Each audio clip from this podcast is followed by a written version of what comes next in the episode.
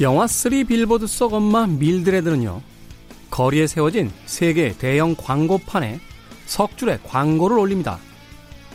어떻게 그럴 수가 있지, 경찰서장? 아직도 범인을 못 잡은 거야? 내 딸이 죽었어. 영화 속 논란의 도발적인 광고판처럼 요즘 대한민국의 시선을 모으는 전 국민 광고판이 있죠. 엎치락 뒤치락 순위 경쟁을 펼치는 포털 실시간 검색 순위 창에서 과연 우리는 무엇을 읽어야 하는 걸까요? 김태훈의 시대음감 시작합니다.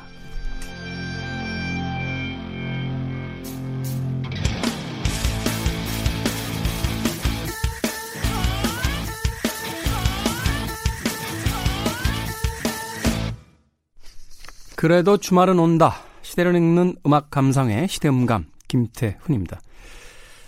2017년 개봉했던 영화로 어, 아 제작이 됐고 우리나라에서는 2018년에 개봉을 했군요. 3 빌보드. 네.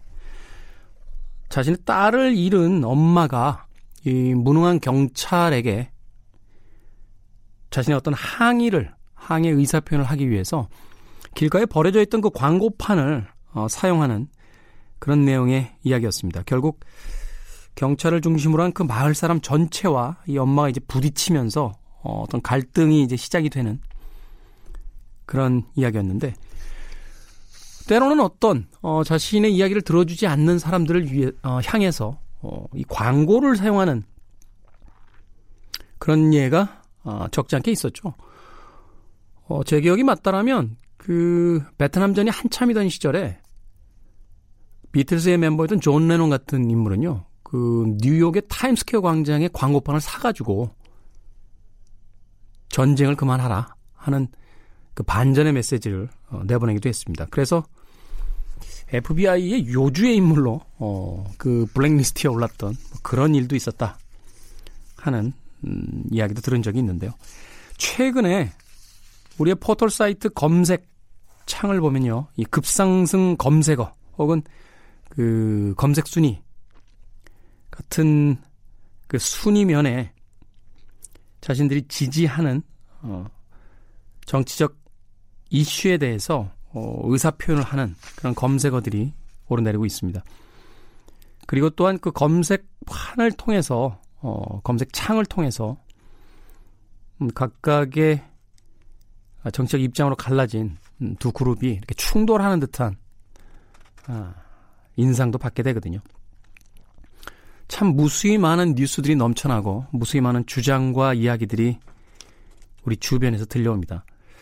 저도요, 최근에 선배 형님하고 가벼운 술자리가 있어서 나갔다가 갑자기 정치 얘기를 시작하시는 거예요. 어, 그러더니 흥분하셔가지고 저하고 의견이 좀 다른 부분이 있었는데 그 술집에 있는 거의 한 절반 정도의 사람들이 들을 수 있을 만한 아, 큰 소리로 막 흥분하셔서 이야기를 하시는 바람에 굉장히 당황한 적이 있습니다. 정치권이야 자신들의 어떤 유불리 혹은 이익을 위해서 극렬하게 대립한다 하는 것이 뭐 상식적이라고 생각할 수 있겠습니다만 그렇다고 해서 우리까지 네, 경계선을 아주 완벽하게 그어놓고 마치 어느 한쪽이 사라지지 않으면 어, 살 수 없다 하는 그런 극단적인 충돌만큼은 좀 피해갔으면 하는 음, 바람을 가져봅니다.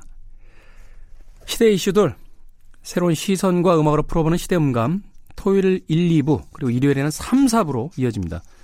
토요일, 일요일 오후 2시 5분 그리고 밤 10시 5분 하루 두 번 방송이 되고요. 팟캐스트로는 언제 어디서든 어, 함께 하실 수 있습니다. 어, 오늘 첫 곡은요. 어, 빌보드 이야기가 나왔어요. 이게 거리에 있는 광고판을 이야기하잖아요. 우리에게는 미국의 유명한 음, 음악 잡지로 알려져 있습니다. 2015년도 빌보드 싱글 차트 1위에 어, 올랐던 마크 론슨 피처링 브루노 마스의 Uptown Funk 준비했습니다.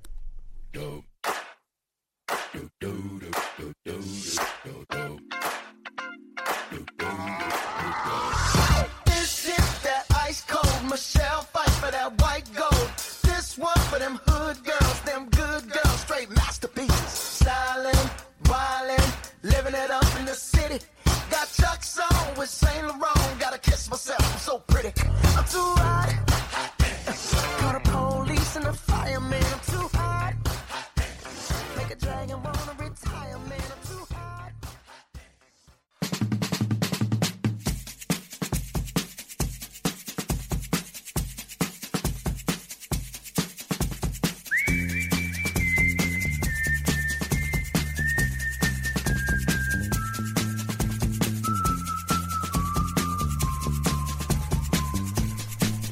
한 주간 사람들이 많이 본 뉴스 그리고 많이 봐야 하는 뉴스를 소개합니다. Most and Must 저널리즘 토크쇼 J의 팀장이자 어제 회식에서 과음하신 김양순 기자 나오셨습니다.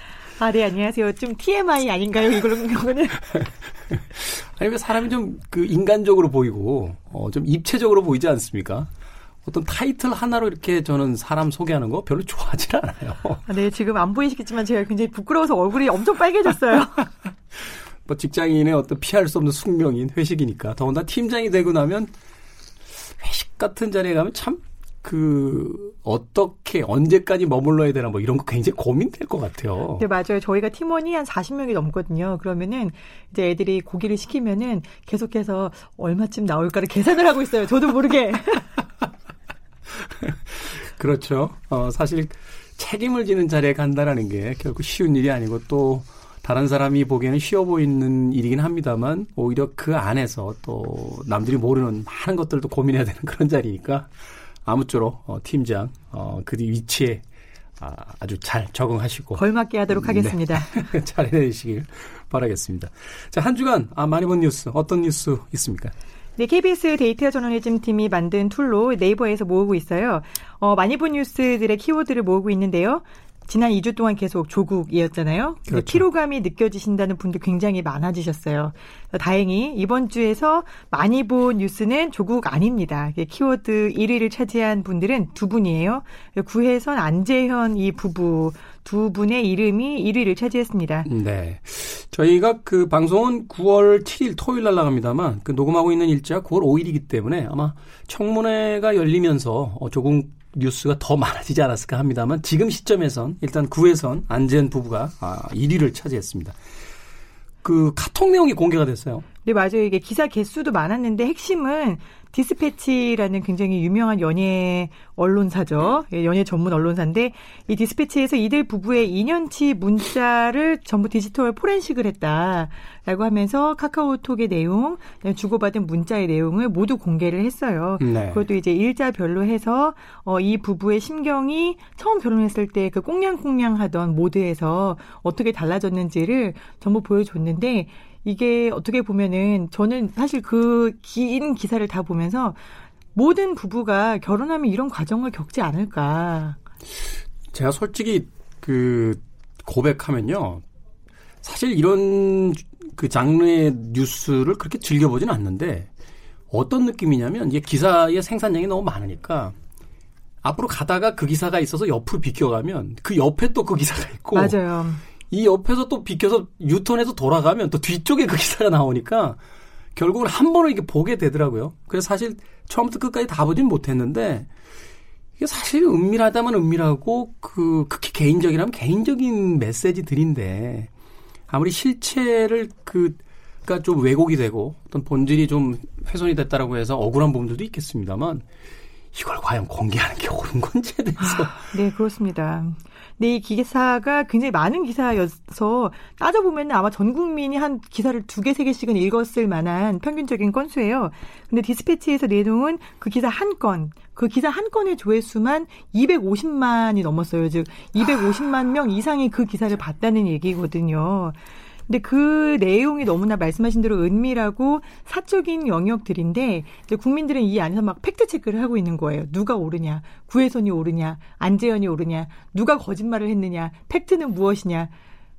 이런 어 감정 소비는 예, 듣고 계시죠? 청취자분들 본인 건강에 별로 좋지 않습니다. 네. 그 몇 년 전에 헐리우드에서 나왔던 영화 중에요. 그 저지 드레드라는 영화가 있습니다. 이게 이제 스티븐 저, 실버스타 스텔론이 주연을 맡았던 영화였는데, 그러니까 그 경찰과 판사와 집행을 한 사람이에요.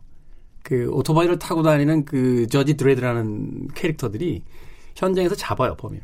그리고 자기가 그 인공지능처럼 이제 나와 있는 그 판결을 통해서 판결합니다. 그리고 만약에 중범죄면 현장에서 집결 사살하거든요. 그러니까 지금에 와서 이 인터넷에 퍼지는 어떤 개인의 사적인 뉴스부터 시작해서 여러 가지 어떤 검증되지 않은 뉴스들이 막 이렇게 돌아다닐 때 자꾸 그 영화에 대한 어떤 데자뷰가 떠오르게 되는 게 우리가 우리 자의에 의해서 그 인터넷에 있는 뉴스들을 수집을 하고 그리고 우리가 판결하고 우리가 거기에 대해서 응징하잖아요. 우리 모두가 저지가 되고 있네요. 그러니까 그 굉장히 암울한 디스토피아적인 그 세계관을 가진 영화였는데 이게 현실에서 이런 식으로 지금 만들어지고 있는 게 아닌가 하는 생각이 들어서 조금 씁쓸한 그런 뉴스 중에 하나였습니다. 네. 그래서 구에서 안재현 기사들 보신 분들 다 이제 마음속으로 판결을 내리셨을 거예요. 그래서 이 기사는 이제 더 이상 안 나왔으면 좋겠어요. 두 분을 위해서라도. 음, 근데 뭐 이 기사의 내용이 약간은 그 안재현 씨 쪽으로 좀 유리한 이야기들이 많아서 또 구혜선 씨 쪽에서 또, 또 반박하는 또 뭔가가 또 나오지 않을까 하는 생각이 드는데. 아, 아무튼 참 답답합니다. 네. 자, 두 번째 뉴스 어떤 뉴스입니까? 굉장히 우리가 어떻게 보면 뚝배기 같은 성향을 보여주고 있는 그런 뉴스입니다. 일본이라는 키워드가 다시금 떠올랐어요. 네. 이제는 그 어떤 특별한 이슈라기보다는 일상이 된 것 같아요. 그러니까 사실은 어디 가서 어떤 물건 하나를 구매하더라도 저 평생 그런 짓 안 했는데 원산지 보게 됩니다. 오. 뭐라고 할까요? 어떤 삶의 어떤 버릇 같은 게 좀 이제 들어가기 시작한다고 해야 될까요? 네. 네, 일본 사람들이 들으면은 깜짝 놀랄 만한 그런 얘기일 것 같은데 이번에 일본 뉴스가 좀 떠오른 이유는 또 수치가 나왔어요. 지난 7월 기준으로 했을 때 우리나라가 대일본으로 해서 수출이 감소된 폭이 마이너스 0.3%였어요. 네. 생각보다 수출이 크게 줄어들지 않았다는 거죠. 근데 반대로 일본이 대한국 즉 우리나라에게 수출한 물량의 감소폭은 마이너스 6.9%, 즉 7% 가까이 아, 감소가 됐습니다. 적지 않네요. 그래서 한국보다 일본이 굉장히 큰 영향을 받았다는 거예요.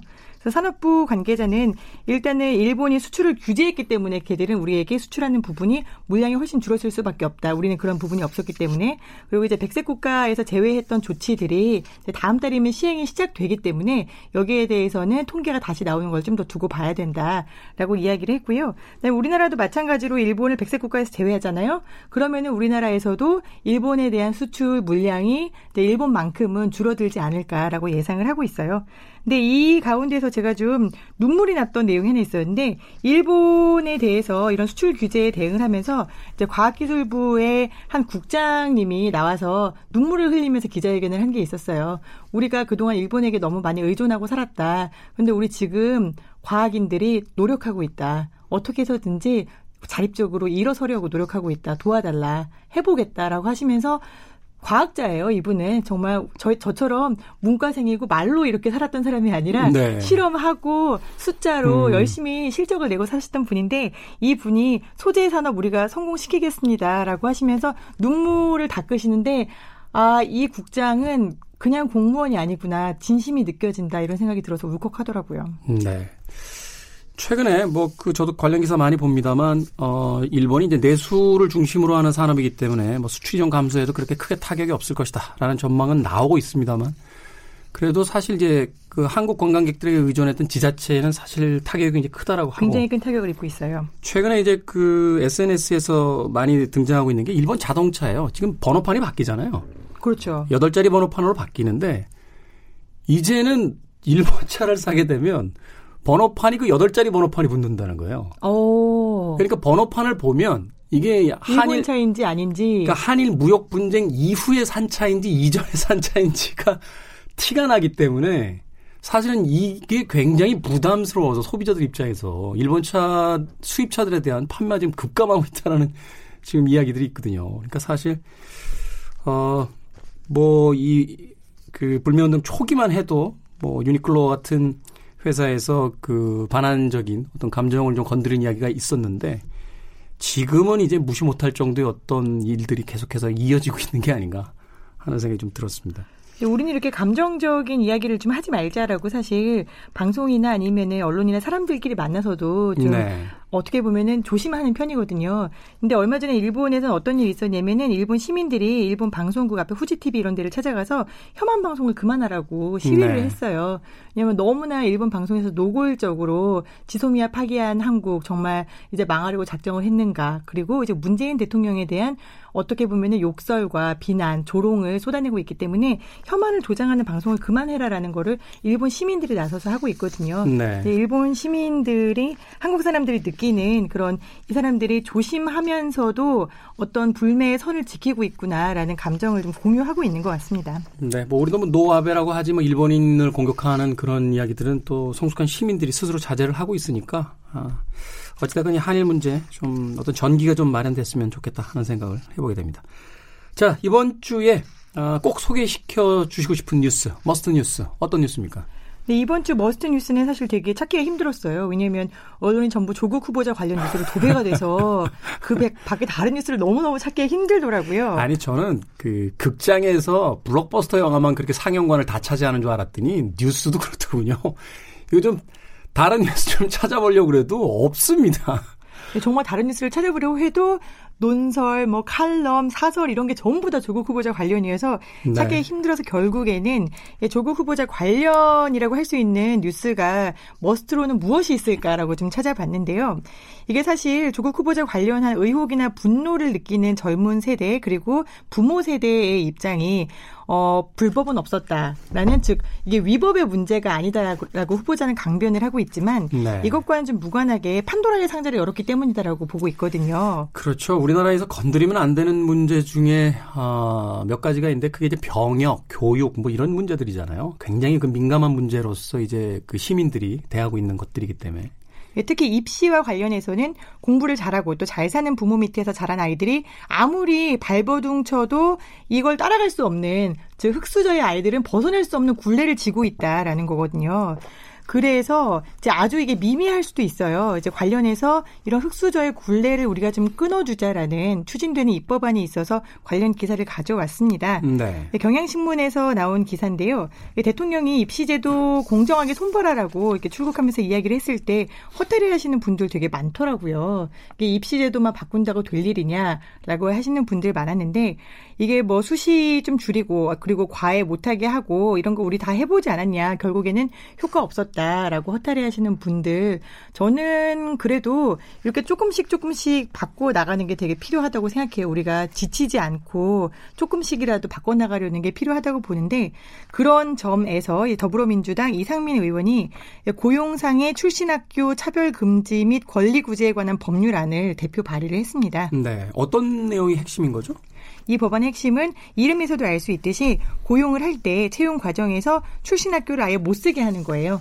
왜냐면 우리가 이제 명문대를 나오면은 좋은 직장을 얻고 그리고 명문대에 가기 위해서 이렇게 어떻게 보면은 뭐 스펙을 쌓는다던가 아니면은 과도한 입시에 열을 올린다던가 이런 일들이 일어나고 있는 거잖아요. 아주 어린 시절부터. 그러니까 결과적으로는 핵심의 고리 중의 하나인 이 명문대라는 것들을 사람들이 알 수 없게 하자. 이걸로 차별이 일어나지 않도록 하자라는 그런 내용입니다.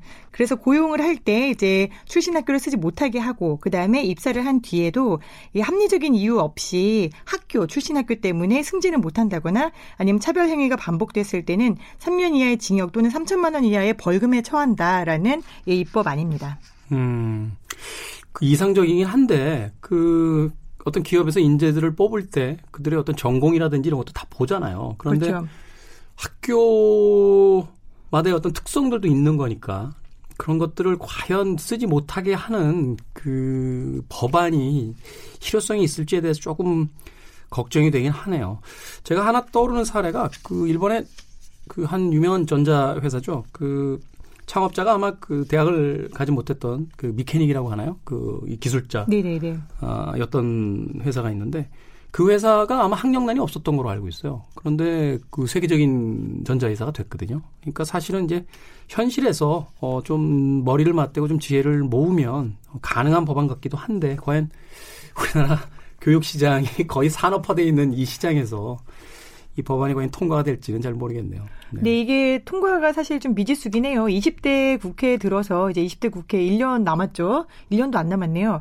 예, 많은 의원들이 유사한 법안을 내놨었지만 이게 진척이 전혀 없었거든요. 하지만 이번에는 그래도 조국 후보자의 딸로 인해서 과연 우리가 이렇게까지 해서 명문대에 가야 하는가라는 부분에 대해서 많은 사람들이 고민을 하고 있기 때문에 이 고민의 지점에서 어떻게 보면 차별 행위 굉장히 많이 이루어지고 있잖아요. 뭐 성소수자에 대한 것도 차별이 이루어지고 있고 그 다음에 평등과 남녀 평등도 여전히 실현은 안 되고 있는데 그래도 고용에 있어서의 출신 학교 차별 정도는 되게 작은 단추인 것 같아요. 이 작은 단추를 좀끌수 있지 않을까 이런 기대를 저는 좀 해봅니다. 네. 지켜보겠습니다. 아, 이 법안이 만약 통과가 된다면 아마 혁명적인 변화가 좀 일어날 것 같은데 과연 통과가 될 수 있을지 어, 회기가 아직 1년 정도밖에 남지 않은 이번 국회에서 과연 통과가 될지 좀 지켜봐야 될 것 같네요. 자, 오늘 Must and Most 어, and Must 저널리즘 토크쇼 J 팀장 김양순 기자와 함께했습니다. 고맙습니다. 다음에 또 뵙겠습니다.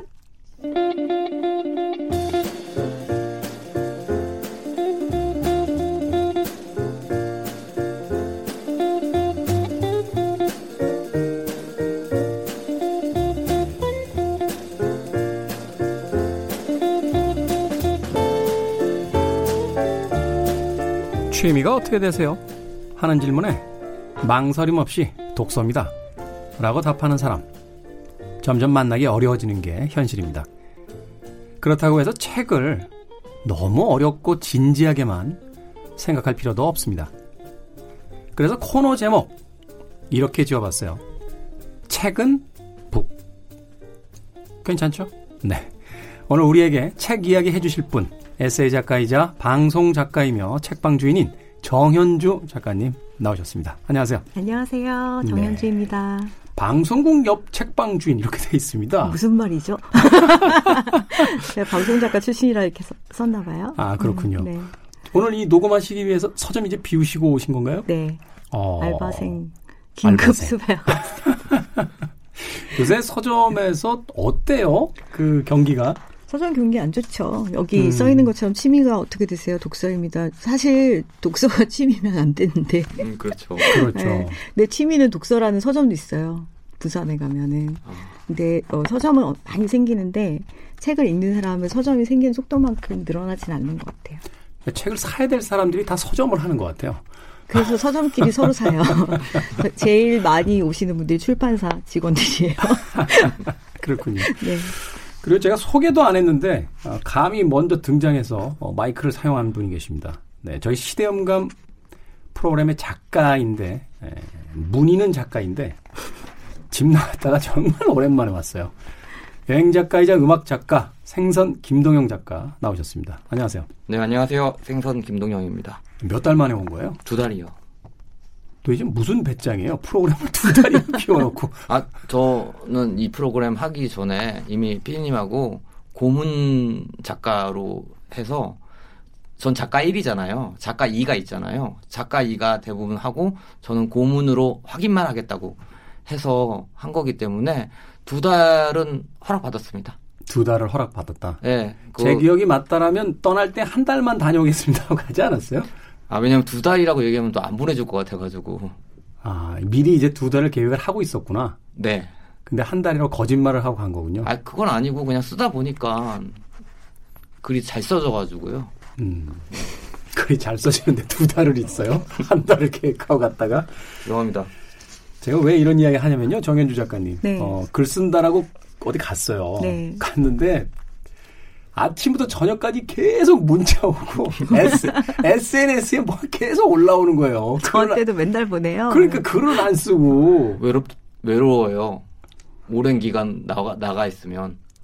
그럼 상수동에서 쓰지 거기를 왜 갔어요? 그래. 아 저는 사실 요번에 책 작업하면서 느낀 게 저는 에세이스트계 도끼가 되고 싶어요. 부자가 되고 싶어요. 아, 힙합 아티스트 도끼처럼. 네. 그럴 일 없으니까 꿈도 꾸지 마세요. 아, 네. 네.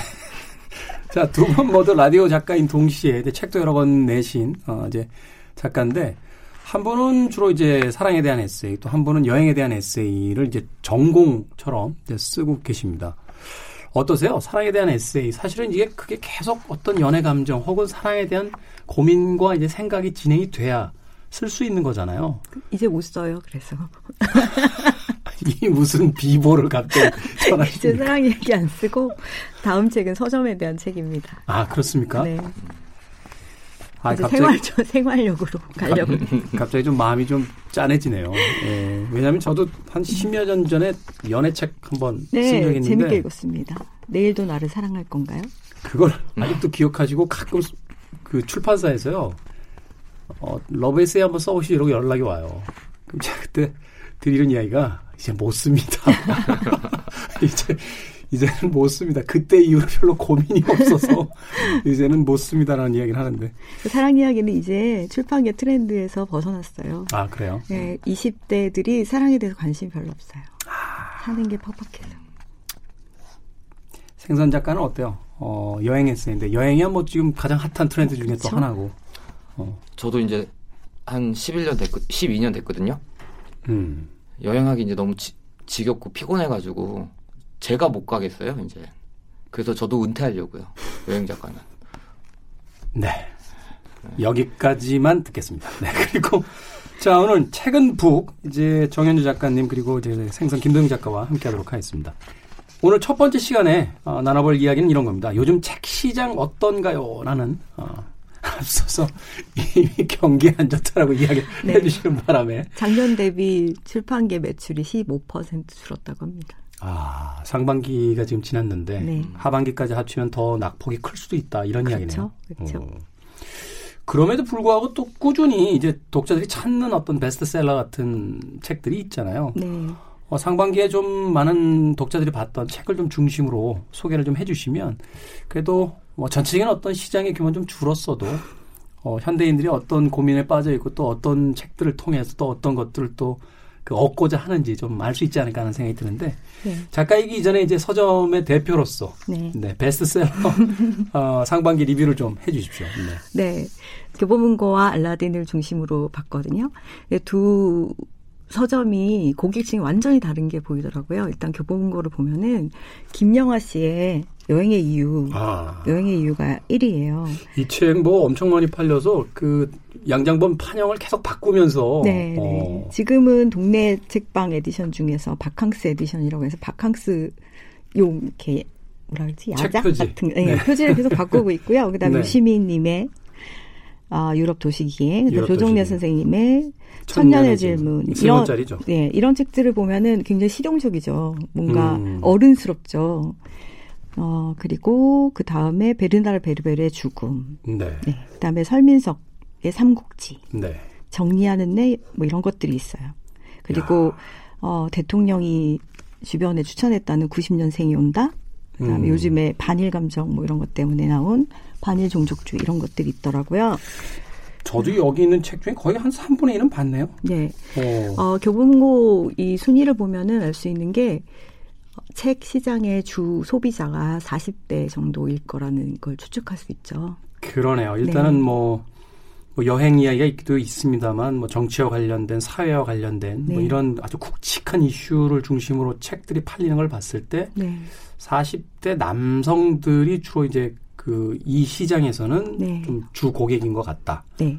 이게 출판 시장이 완전히 변화한 게 생선 작가가 주로 활동하던 그 옛날에는 네. 20대, 30대 여성들이 주 소비층이었거든요. 그러다 보니까 많이 팔았어요 생선 작가. 네. 그래서 이게 병약한 남성 작가들이 많이 사랑을 받았어요. 시인들 막 이렇게 잘생긴 시인들 이런 네. 분들이 굉장히 인기였는데 이제는 좀 판도가 바뀌어서 40대, 50대 남성이 아주 큰 손으로 등장하고 있거든요. 네. 네, 그래서 그러다 보니까 교보문고는 이런 식으로 나왔던 것 같고 그러니까 앞으로 이제 생선 작가는 잘 안 될 거라고 이야기해 주시는 예측할 거죠. 수 있죠. 아 근데 저는 가능성 있다고 보는 게 제, 저만 나이를 제 책만 나이가 든 게 아니고 그 책을 읽었던 그 분들 독자들도 나이가 드셔서 저한테 이제 뭐 SNS로 연락을 해오거나 말 걸어오시는 분 보면 다 결혼하셨고 애엄마예요. 그래도 끝까지 응원하겠다고 음. 하시기 때문에 음. 저는 네, 그분들을 또 대상으로 또 열심히 써야 될 것 같아요. 농밀한 글을 쓰고 싶습니다. 자, 알라, 알라딘 순위 보겠습니다. 네, 알라딘은 어, 걸그룹의 포토북이 1위로 올라왔더라고요. 네. 그리고 아, 아이존의 포토북. 네. 그 다음에 당신은 뇌를 고칠 수 있다 이런 것도 있지만 그 뒤에 보면 혼자가 혼자에게 이병률 작가 책은 아직 나오지 않았는데도 벌써 순위 상위권에 올라 있어요. 예약 순위죠? 예, 9월 중순에 나오기로 되어 있고요. 그 다음에 김금희 작가의 오직 한 사람의 차지, 은희경 작가가 7년인가 만에 시- 신작을 냈어요. 음, 그리고 네. 빛의 과거, 영화는 두 번 시작되는 이동진 작가, 그 다음에 김영하 작가가 그 다음이고, 테드 창의 숨, 90년생이 온다, 그다음 선량한 차별주의자 이런 책들이 있어요. 그래서 상대적으로 교보문고보다는 좀 젊죠? 음. 이게 젊, 네. 젊고 뭐 섬세한 이야기들을 다루고 있는 책들이 좀 많네요. 네. 그 알라딘의 순위를 보시면서도 알 수 있겠지만 요즘에는 젊은 작가들, 특히 한국 젊은 작가들이 음, 독자들한테 많이 사랑을 받고 있어요. 예를 들면 정세랑 작가가 요즘에 어, 보건교사 아는요? 이게 넷플릭스에 극화되면서 네. 무척 떠올랐어요. 그래서 옛날에 냈던 책이 10년 전에 냈던 책이 막 중고 시장에서 7만 원, 8만 원씩 하는 거예요. 그래서 이 정세랑 작가가 팬들을 굉장히 사랑하는 작가로 알려져 있거든요. 그래서 내 팬들이 그 돈 주고 내 책을 사는 거를 볼 수가 없다. 새로 다시 내겠다. 절판돼서 이제 없어가지고. 잠깐 그럼 7만 원 주고 산 사람들. 그래서 새로 냈어요. 새로 네. 내면서 이제 많이 고쳤어요. 내용을 이제 아. 자기는 10년 전에는 이제 여성 인권에 대한 생각도 별로 없었고 뭐 이런 이유로 많은 것을 고쳤는데 그 중에 이제 자기가 좋아하는 연예인 아이돌 스타 이야기가 들어갔었는데 그 아이돌 스타가 최근에 큰 무리를 빚어가지고 요즘에 무리 빚는 스타들이 많잖아요. 그런 거 바꾸고 뭐 하는 과정에서 다 바- 많이 바꿔서 한 3분의 1 정도 바꿨다 그래요. 음. 그래서 지구에서 하나뿐이라는 책을 새로 냈어요. 10년 만에. 근데 중고책 값이 더 올랐다고 해요. 그 이제 아, 더 프리미엄이 붙었군요. 어. 절판된 책이 네, 됐으니까. 네. 아. 너무 궁금하고 그래서 물론 작가로서의 어떤 그 생각이 있었겠습니다만 그래도 음. 어 그것을 이제 현대적으로 다시 이제 그 리라이팅이라고 하나요? 다시 쓰는 것도 좋습니다만 책이라는 게 또 과거에 아련한 또 기억을 그쵸 그쵸. 품고 있는 건데 네, 뭐 그거야 뭐 이 작가님의 입장에서는 과거의 자신을 제가 뭐 인터뷰한 걸 봤는데 저희 서점에 와서 인터뷰를 촬영하셨어요. 그래서 옆에서 봤는데 너무 창피하대요. 그 과거의 자기 자신의 어렸던 생각이. 그리고 김금희 작가나 최은현 작가 같은 여성 작가들이 많이 인기를 끌고 있고 그리고 박상영 작가라고 네. 네, 대도시의 사랑법. 그 작가도 상당히 젊은 작가들한 젊은 독자들한테 인기를 끌고 있어요. 그리고 네. 요즘에는 시집도 많이 읽어요. 그러니까 한동안 시집이 그 음. 거의 안 팔린다라는 이야기도 있었는데 최근에 그 시집들이 굉장히 많이 나오고 있더라고요. 네, 많이 나오고 또 많이 소비돼요. 그게 참 전 세계적으로 특이한 경우 아닙니까? 시집이 베스트셀러에 올라가는 나라는 거의 없다라고 하던데. 그렇죠. 예, 인스타그램을 보면서 짧은 글들을 인상적으로 보는 습관들이 생긴 것 같아요. 그래서 시집들을 좋아하고 또 이제 저희 서점에 와서 시를 많이 읽고 싶다. 그런데 음. 시를 어떻게 읽어야 될지 모르겠으니 시를 읽는 법을 알려달라라고 말을 하는 젊은 분들도 많이 있고 시에 대한 수요가 많고요. 또 되게 뜻밖의 걸 알았어요. 서점 주인이 돼서. 토요일이 되면 시집이 엄청 많이 팔려요. 토요일에요? 네, 그래서 왜 그런가 했더니 놀러 나왔잖아요. 책이 무거워서 시집을 샀는데요. 아, 그러니까 나온 김에 뭘 하나 사긴 사는데 네. 두꺼운 책을 가져다니자니 무겁고 네. 그런데 서점까지 왔는데 뭔가 기념이 될 만한 걸 하나 사서 가고 싶은데 그 그렇죠. 때 시집이 네. 그것도 책을 보는 여러 가지 이유 중에 하나니까요. 그렇죠. 네. 시집 가격이 보통 8,000원이에요. 요즘 요 근래 시집 가격들 다 올랐어요. 9,000원에서 만 원까지 올랐거든요. 출판사별로. 그 하루 종일 카드를 긁어도 얼마 못 팔아요. 아, 특히 그, 그 정현주 작가님이 하고 있는 서점은 그, 그 공원, 연남동 공원 쪽에 있기 때문에 주말이면 연트럴 파크. 예, 거기 주변에 사람들이 굉장히 많고 저도 몇 번 지나가다가 많이 가거든요. 그냥 뭐라고 해야 될까? 그 책을 아무래도 동네 책방이다 보니까 책이 들어갈 공간이 많이 없잖아요. 그래서 아마 작가님이 책은 이제 뽑은 책들만 있는데 그게 참 알짜예요. 그래서 그것만 보고 있어도 아, 이 책만 다 읽어도 어디 가서 아는 척 해도 되겠다라는 생각이 들더라고요. 그래서 그 공원에 진짜 사람이 많고 제일 잘 되는 책방 중 하나예요. 음, 맞습니다. 네. 알겠습니다. 예. 그 얼마 전에 또 우리들의 또 예. 이기주 작가님의 책이 예, 150만 부를 넘겼다고 하더라고요. 그게 언어의 온도. 온도. 예. 네. 그 3주년 기념으로 해가지고 하드 또 커버가 바뀌어서 나왔다고. 그게 아마 독립 출판으로 맞습니다. 나왔죠. 네. 그러니까 사실은 저도 이제 책을 몇 권 내봤습니다만 이게 그 기존 출판사를 통해서 책을 내게 되면 인세가 한 10% 정도 받잖아요. 그렇죠. 네. 그러니까 이제 만 원이라고 하면 이제 천 원에 떨어지는 건데 이게 독립 출판을 하게 되면 유통이라든지 홍보는 직접 해야 되는 그 위험은 그렇죠. 있습니다만 네. 마진율이 또 확 올라가더라고요. 그렇죠. 제작비 빼고는 다 자기 거니까. 그렇죠. 네. 이런 독립 출판이 자꾸 늘어나고 있는 이유가 뭘까요? 제가 보기에는 어떤 마진율에 대한 어떤 그 부분들보다는 이제 출판 시장이 사실은 이제 좀 그 불황을 겪게 되니까 어떤 공격적인 모험들보다는 주로 이제 팔린 책 위주로 가게 되고 그래서 네. 다양한 어떤 취향을 가진 작가들의 책이 이제 그 선택이 되지 않다 보니까 독립 출판으로 가는 건지 아니면 음. 그이 수익 구조의 어떤 불평등에 대한 부분들에서 음. 젊은 작가들이 좀 반발하고 있는 거지 여러 가지 이유가 있을 것 같은데. 어, 제가 볼 때는 취향의 다양성이 가장 큰 것 같아요. 그러니까 어, 요즘에는 각자가 1인 미디어잖아요. 자기의 그렇죠. 이야기를 내고 싶은데 출판사에서는 아무 작가나 내주지는 않잖아요. 근데 하고 싶은 이야기들은 넘치는 거예요. 그리고 요즘에는 약간의 디자인 툴만 배우면은 누구나 다 인쇄를 할 수 있으니까 책 인쇄를 넘기고 하는 과정은 그렇게 많은 돈을 들지 않거든요. 그러니까 자기가 하고 싶은 이야기를 책으로 묻고 싶어 하는 사람들이 많아졌고 특히 젊은 층의 그런 욕구가 강해지다 보니까 되게 다양한 책들이 나왔고 또 하나는 기존의 출판에서는 할 수 없는 실험들을 할 수 있잖아요. 그래서 그런 실험을 하고 싶어 하는 젊은 작가들 실험 의식 이런 것들이 제게 제일 크게 작용을 하고 이제 큰 작가들의 경우에는 많이 그래서 1인 출판사를 만드는 작가들도 많이 있어요. 자기가 인쇄로는 만족할 수 없다. 내가 음. 만들고 싶은 대로 만들고 많이 가져가겠다라는 분들도 생기고 있어요. 두 분에게 좀 공통된 질문으로 어, 질문 하나 드려보겠습니다. 최근에 어떠한 변화가 가장 눈에 띕니까? 지금 이야기해 주신 것도 사실은 그 변화 중에 하나일 것 같은데, 네. 그, 단지 이제 독자층이 줄어든 것 뿐만이 아니라 제가 보기에는 어떤 이제 변화가 필요한 시점이 되지 않았나. 그래서 사실은 대형 출판사가 막 늘어날 때 동네 서점이 사라진다. 라는 위기를 이야기했던 게 불과 몇 년 전인데, 네. 그럼 몇 년 만에 다시 이제 그 소위 동네 책방이라고 하는 아주 소소한 자신의 취향을 드러내는 그런 책방들이 늘어나는 추세들을 또 보이고 있거든요. 네.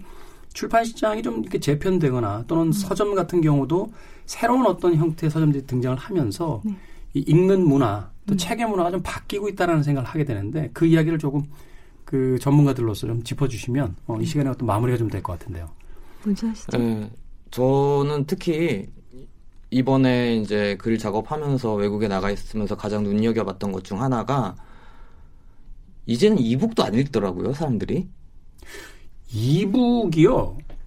모르겠어요. 지금 젊은 세대는 모르겠는데, 네. 전 사실 재미가 없어요, 이북은. 이 물성이 없으니까, 네. 쉽게 해서 이제 책이라는 게 이렇게 넘길 때요. 읽어 나가면 이제 점점 점점 앞쪽으로 늘어나고 뒤쪽으로 줄잖아요. 네. 이게 묘한 쾌감이 있는데. 그렇죠. 이게 모니터를 사용하니까 그, 그 질감을 못 느끼니까 사실은 재미가 별로 없더라고요.